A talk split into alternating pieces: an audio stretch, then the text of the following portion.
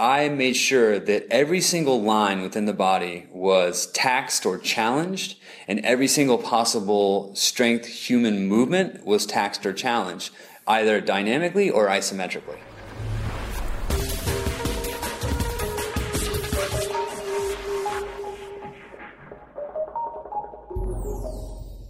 You're listening to the Fitness Industry Podcast, powered by Australian Fitness Network. For articles, resources, and inspiration to grow your fitness business, go to fitnessnetwork.com.au, where you can also find out how to access exclusive discounts on Filex, the fitness industry convention. In this episode, creator of the Animal Flow and Bodyweight Athlete training programs, Mike Fitch, discusses the nine pinnacles for building a perfectly symmetrical body and the importance of self care and repair, with Network's Alisha Smith.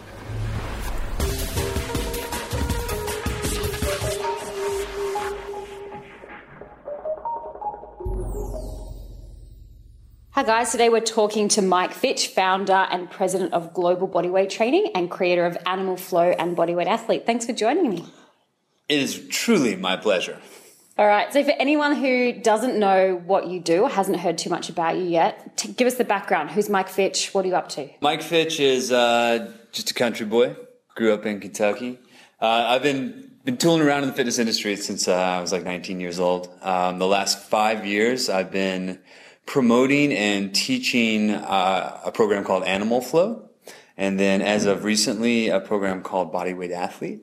So I consider myself lucky to be a presenter and to travel around the world teaching people how to reconnect with their bodies. Cool, awesome. And I think for anyone that spends even just five minutes talking to you, it's evident super quickly that you're really, really passionate about what you do. Uh, why is the work that you do so important to you? You know, when I first got into training, and actually uh, the reason I got into training is because I had hired a trainer myself. Uh, um, working out was always something that I did with my father, so that was kind of our bonding experience.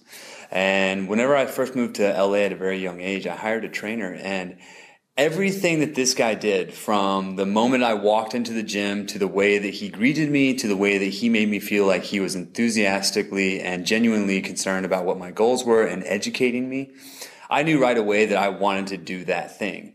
But the thing for me at that age is even then I knew that I wanted to help people and as cheesy as that may sound, but I really wanted to help other people. And then now what everything had been leading up to is to where now I can do that on a much larger scale. So that to me is is successful in many ways. Cool. And I guess being able to, you know, having been a trainer yourself and understanding how important it is for trainers to get all the tools they need to then help their clients that, you know, kind of lets you, you've stepped from their place into a place that lets you really, yeah, give them the tools to be awesome in what they're doing. Yeah. And, you know, the body is so infinitely complex in so many ways it just becomes more and more clear that there's there's no one size fits all. There's no one tool that works for everyone. Uh, that's why I think if if whenever I get the chance to talk to younger trainers, I'm always like, look, obsessively gather as, mention, as many information, as much information about different training styles and modalities as possible, because at one point you'll be able to access or use all of those in different ways. So that's like always the message is just never stop learning, always continue to be a student.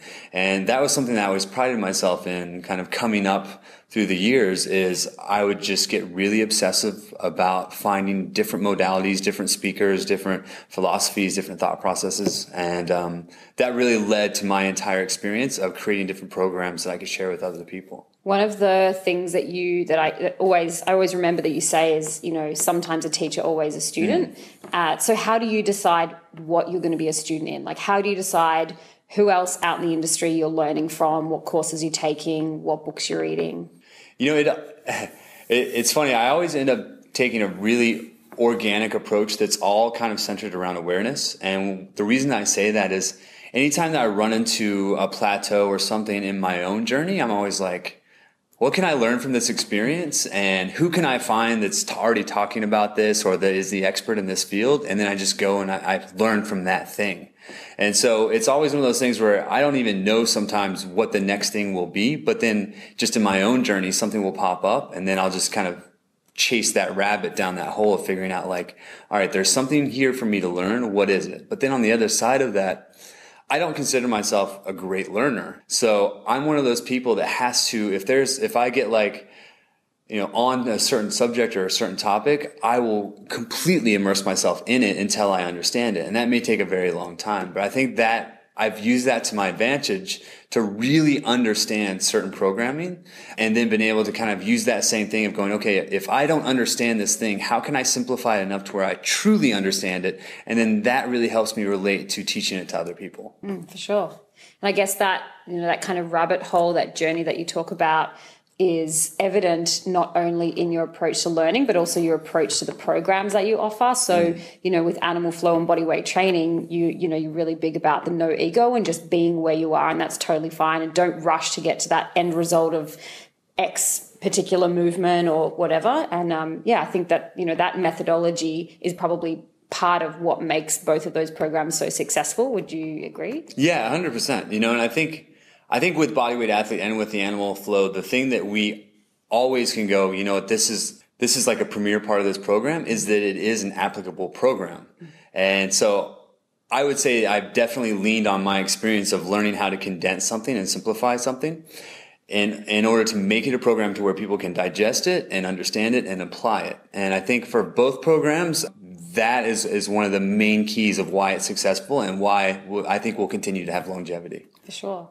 And obviously, you've you know you've dedicated a lot of your past sort of five or six plus years to animal flow. What led you from focusing so heavily on that into the bodyweight athlete? The bodyweight athlete, and the funny thing is, you know, as I got into bodyweight training and stopped weight training, uh, I started with different movement modalities. So starting with gymnastics, getting to parkour and free running, and eventually into breakdancing. And during that whole process, I wasn't using external load for resistance training, so I started really getting into like calisthenics stuff.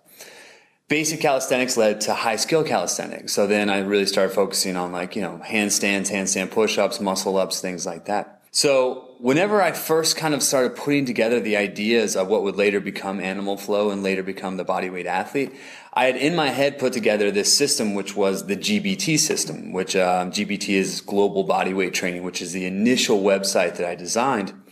And so that system had all these different concepts in it and also had animal flow as the movement component of this different, these different like calisthenics programming.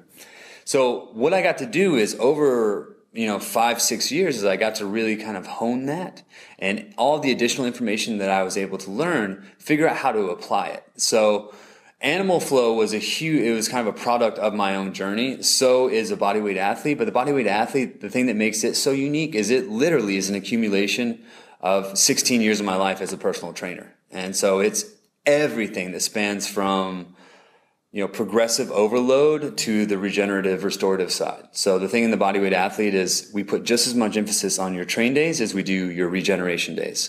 So then like in your regen days, you have self myofascial release, you have mobility sequences, you have activation sequences, which is like our core sequence. But I'm, a, I'm just a firm believer that you can only train as hard as you can recover. And so this program really reflects that. So it's not just about the movement component. It's about the progressive skills building component, but then also the restorative component. Yeah, I think that's really important because, you know, for, and I know bodyweight athlete is for everyone, whether mm-hmm. you're a fitness professional or not, but, you know, our audience are primarily going to be trainers listening to this podcast. And I think as a trainer myself, we don't spend nearly enough time putting back into ourselves what we take out of it. Mm. And I think that was something that's you know, as I'm, I'm sort of a couple of weeks into bodyweight athlete myself, that's something that really resonated with me was it just reinforced and reminded me how much I take out and was not putting enough in. Yeah. And being forced to do that, I think, you know, I probably speak for a lot of trainers out there that that was a really important component of it. Does that represent or replicate your own training philosophy for yourself? Or was uh, that something you kind of looked at and, and, put together just based on your decisions on programming? Yeah, no, 100%. 100%. You know, uh, a couple years ago, I really started getting into the restorative part of training and just realizing that you only have so much to give and that's energetically and that's you know the amount of attention that you're putting out to both your body but also your clients and your business and all those things and if you don't restore and refill those buckets then you end up being completely exhausted at the end of the day. But then also your progress is going to be halted or slowed because you can't recover. And you're definitely not going to progress if you cannot recover. And by building it into the program like that, it allowed people to give themselves a pass and give themselves some space to actually give energy back to replenishing energy. And so from the very beginning, that was my intention of allowing trainers, uh, fitness enthusiasts, anyone that joins the program to know that, yeah, give yourself space to recover, but also it's necessary, especially when you're dealing with this progressive stuff where the neural load of it is so high. You can't, I mean, you, you literally can't do back to back training sessions if you expect that you're going to progress. So we wanted to build it right in the program and just say right from the beginning, you're going to have a train day, a regen day, a train day, a regen day, and then a day completely off. Yeah, that's like a crazy concept to me having a whole day off. That was like such a crazy concept having to get used to that. I was like, what do you wait, what do you mean? Turn the paper over. Where's the off? Right, off right, what? exactly. Huh? um, so, how did you choose the nine pinnacles? Like, maybe could you explain what the nine pinnacles are and how you chose? Yeah, yeah. So, uh, the nine pinnacles, we have five dynamic pinnacles and four static pinnacles. And your five dynamic pinnacles, you have uh, freestanding handstand push up, you have muscle up, you have single arm push up, then you have single arm, single leg body row, and then you have pistol squat. In your statics, you have handstand, you have uh, L-sit, you have back lever, and you have human flag. And the way that I chose the pinnacles, it's you know it's it's great because I don't really get to talk about this uh, that much in the program because it's pretty dense. The reason that I chose each one of these, but if you look at the like muscle synergy lines, or if people are are used to anatomy trains, if you look at um, the fascial lines, and then if you look at normal human strength patterns, then you're looking at like a horizontal push, a horizontal pull, vertical push, vertical pull, and then squat or hinge. And then with the with the lines, uh, the muscle synergy lines, the way that I decided which exercises to use is I made sure that every single line within the body was taxed or challenged, and every single possible strength human movement was taxed or challenged either dynamically or isometrically. So if you look at all nine of those pinnacles and put them together, they make a perfect synergy of every single muscle in your body being loaded and used and taxed isometrically or dynamically in every single angle. So like the, those nine pinnacles together are magical. And the great thing about it is, yeah, every pinnacle dimension, that's the highest part of it. But even just training the much lower progressions, you still get the same response. You're still building a perfectly symmetrical body out of necessity. So like your entire system just has to work together. And then the 10th pinnacle is integrated movement. So if anyone here that heard that, they may have thought, well, what about rotation? That's where the integrated movement part comes into. So you want to be able to have strength, you want to be able to have isometric strength, but then you also want to have, be able to have fluidity. And so the 10th pinnacle is integrated movement, whatever that looks like. Mm-hmm. We teach it as animal flow and then also some of like Doc Perry's stuff. But um, it really can be anything. It could be dance. It could be, you know, anything. And you can obviously, you've mastered all of those nine pinnacles. So where do you personally go from there? Uh, I just continue to practice those pinnacles. And that's the thing, you know, one of my biggest things I always say is we never own an exercise. We're always practicing an exercise, right? So I feel like I can always get deeper into those pinnacles. And yeah, I could either increase tempo so I could slow down even more or I continue to try to increase reps. But for the most part, it's about just continuing to get to know those pinnacles better. And like I mentioned before, that's how I learn. Like I have to just keep getting deeper and deeper and deeper. And that kind of goes against what most people are trying to do, which is get that instant gratification and just be like, oh, I got that check, you know, tick it off, tick the box off. But we can just get deeper you know? And so that's where i'm at in my own practice is just continuously practicing those pinnacles and learning more about them. That way i can be i can be an even much more effective coach as i'm teaching other people how to get through them. Cool. You have a pretty crazy life like you're traveling all over the place speaking all over the world and you know i think a lot of people probably would look at the life you lead and think that it's really glamorous and they would like to emulate that mm-hmm. what would be the biggest challenge of the lifestyle that you live and the work that you do? You know, there's a couple things. I, I, love I love it because it always is a little over romanticized. You know, like the whole like, wow, you travel the world and you get to do and yes, and I'm not downplaying that because it's amazing to be able to travel the world. The thing that I had to do is I had to learn how to do it successfully and not just survive while on the road, but still continue to thrive.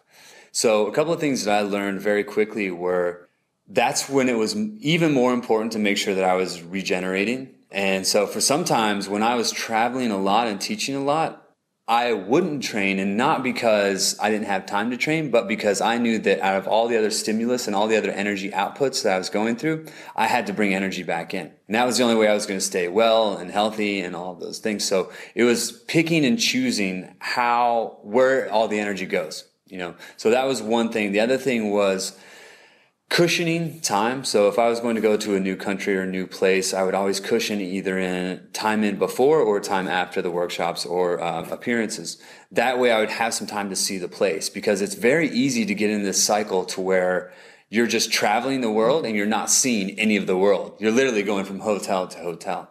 So pack, or excuse me, so, so cushioning in some extra days to, to see the world were a big thing. But I guess the thing that I always like to say the most, which I, you don't hear a lot of people say, is this is really hard work. And if this is something that any trainer wants to get into, as far as like if they're promoting their own system or they end up getting on the speaker circuit, is you have to know that it's, it's 24 seven. Like it never stops. It's never, you never get a day off, truly. You know, you're always working, but at the same time, if you love it, you're never working. But, you know, I think that people don't understand that is that it's all encompassing. You know, there's, there's no downtime. There's no time to where you can just shut off because you're always, you should be always thinking of how you can keep progressing forward and keep pushing yourself forward. So it's, uh, I think if, if I could give any advice to anyone, if you're looking to get into something that you want to share with the world, it has to be something that you are so 100% in love with because if you're not, then the hours that you're going to have to spend into it aren't going to be worth it and you're not going to make it. So you have to find the thing that you love more than anything else and then just get ready for the long hours. Yeah, for sure. You have a phenomenal business partner as well that you work with. How do you guys decide the division of work like mm-hmm. responsibilities. Mm-hmm. Well, the great thing that that Karen and I uh, learned from the very beginning is she's really good at the things that I'm really bad at. And so we figured out really early on, and that's why I brought her on early because, uh, you know, I'm, I'm more into the, the fitness side and the creative side. And the admin logistics side, I'm super crap at. So it was really nice to have someone to where I could trust to go, all right, so you've got that covered. You, you being you allows me to me, me to be me. And that was just clutch from the very beginning. So, as a creative person, you can't do everything. Like you just can't because eventually you're going to find that you're spending a tremendous amount of time on stuff that you're not good at. And that's killing any time that you could be spending that doing things that you are good at. So I think for anybody, you need to find a Karen. You need to find someone that, that is kind of your, your, your, your yin and yang, you know, your balance. So then that way, uh, it allows you to free some time up to do the things that you want to do. Like you, it's a must. For sure. What about biggest misconceptions about animal flow or body weight athlete or both? What do you what do you kind of come across? What do people say that you're like, dude, that's nothing like what I'm mm-hmm. what I'm offering? You know, we get a lot of comparisons to like uh, like capoeira. You know, mm-hmm. uh, we get uh, comparisons to other kind of like movement disciplines like Zuu. You know, like if you're in Australia, or you know some other systems that are more like martial arts yoga based. And for me, I'm always like, well, if you've experienced those things, come and experience animal flow and you realize that it's completely different. And the reason it's different is because our attention to detail and what we're trying to get out of each movement is 100% about the carryover to optimizing human body. And so I always say, you know, look, in animal flow, we mimic animals, but it's to improve the function of the human animal. And the animal component is truly only one component of the entire program. Uh, and the animal component itself, and, and I always think this is kind of funny, instead of it being like, oh, we're, we're just trying to mimic animals or we're trying to, you know, take on this animal form. No. Basically, it's about giving someone a framework or an excuse to move their body in all directions at all joints through multiple planes of motion. And so instead of just saying, okay, every day when you wake up, you need to do that, just by saying act like an ape, act like a beast, act like a crab, now they're doing that. They're getting these multi-joint, multi-planar movements and they're figuring out how to move their body in all directions. But each movement is so meticulous in improving the function of the human animal. So that animal component, and I'm always the first to say, look, I didn't create animal movements. They've been around forever. All I did was take my knowledge on how the body moves and works and figure out how we could tweak those animal locomotive patterns to get the most for the human body. But then the other part is the flow component. And the flow component is about transfer of energy and it's about fluidity. And so it's, it's, it's about how your body communicates with itself through the floor. And if we can teach you to be a better communicator internally while in quadruped, then we can probably make you a better communicator internally as an upright biped. So it's, it's all about that. It's all about making you a better mover. The comparisons, uh, if you're just looking at it, could it look like pieces look like yoga? Yes. You know, could pieces look like capoeira? Yes. But our the difference is, is that we have very different goals and very different application of the movements. And so I, I always say to anyone that's, that just looks at it and goes, oh, that's a this or that's that, or I would say try it first and you'll realize that it's very unique and stands alone. And I think there's something almost inexplicable about it as well. I was lucky enough to join you and the global master instructor team in Bali last year. And I just remember one particular session where we had been doing like this kind of group call out and it went for about 20 minutes. Mm-hmm. And at the end, there was just this absolute sense of elation that you don't get from I don't know, I've never felt that in any other kind of group fitness class or any other training session I've done. There was just something inexplicable. There was like this energy that emanated out of everyone. Mm-hmm. And everyone that gets to the flow component of animal flow has some level of experience of that. What is it? Why do you think that happens? Man, you know, there's, that's such a complex answer because I think that there, especially when you're, you know, like, look, when we were in Bali, that was a magical experience in so many ways. But I think there is this kind of connected global consciousness that is stimulated by moving together. And I think the greatest thing about animal flow is that you have all these different sensory responses, you know. So one, you have someone calling out. So you have the auditory part about your moving due to their call out. So they're verbally just saying a cue and your body moves because of that. And then whenever your body moves because of that and you're with a couple of other people and you are sharing in that movement, you've created a connection on a different level. And then you can again just get deeper and deeper and deeper into it and you can almost make this active meditation to where you're connected with your body you're connected with your body through all the receptors that are touching the ground but then you're also connected with these other people. They're all doing the same thing. And i feel like there it's rare for that type of experience for people to reach that many levels of connection all being part of the same movement you know? And so I would love to continue to find out more about why that happens scientifically. And we've got some really great research teams that are, that are bringing back some very cool ideas.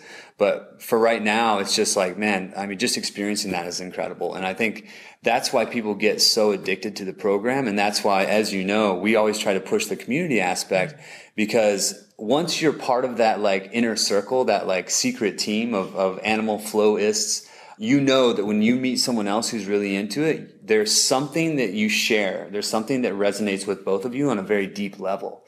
And so I always love that concept of wherever you go in the world, if you have another animal flow instructor nearby, you have a family member nearby and you can get together with them and you can flow together and the language barrier is not an issue, but you can get together and share movement and it's an intimate experience on many levels. Yeah, so true. Like just the the friendships that I have with people on the other side of the world because of animal flow. And I've only actually spent a day or two in life, in real life with them, you know, and now they're people that I would consider friends. And that's a really cool aspect of animal flow that I just didn't know, I just did not expect that that would happen. So. Yeah, and it's, cool. it, you know, and that was one of my initial goals. Like that was it. Like I wanted to create a global community, and I had no idea in my wildest dreams that it would come in the shape and the way that it has. And so to see our community grow and to see people who are traveling different areas of the world meet up with another instructor, it's just like every time I see that, I just like I beam. It's like the best thing. Yeah. So what's next for GBT? Well, we have, you know, the bodyweight athlete is just picking up steam. We launched, I mean, just barely over a month ago, and it itself is creating its own community, which is super cool. But I think the greatest thing is that we're seeing so many of our Animal Flow family members start with the bodyweight athlete, and the two programs just work so well together. And there's a lot of crossover, and they point back at each other and I think right now it was designed to be two separate entities, but I think eventually we'll just see that like once you, someone gets into one, they automatically want to get into the other.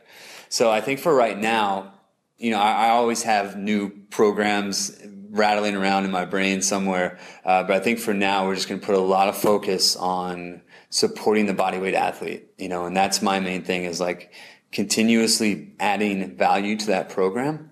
So over the next year, I'll just keep doing additional tips, videos, and adding more content. That way people feel like they're still, you know, have a support team that's working with them because these pinnacles, like getting through the pinnacles could take years, you know, and so we have to change that conversation of, okay, this is not about reaching this thing this year or even this month. You know, this is about like maybe in the next five years, you'll be able to hit some of these very top pinnacles.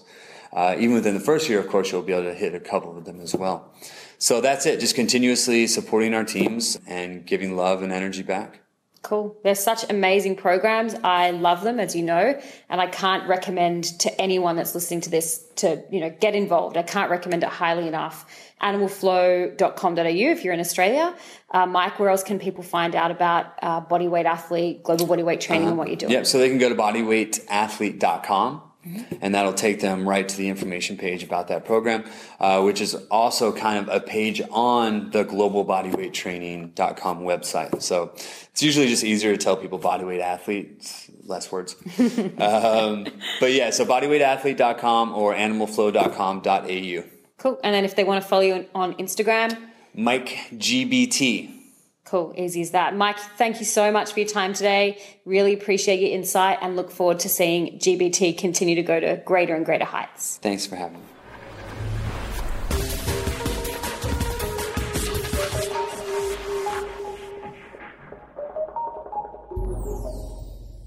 For more articles, resources, and inspiration to grow your fitness business, go to fitnessnetwork.com.au.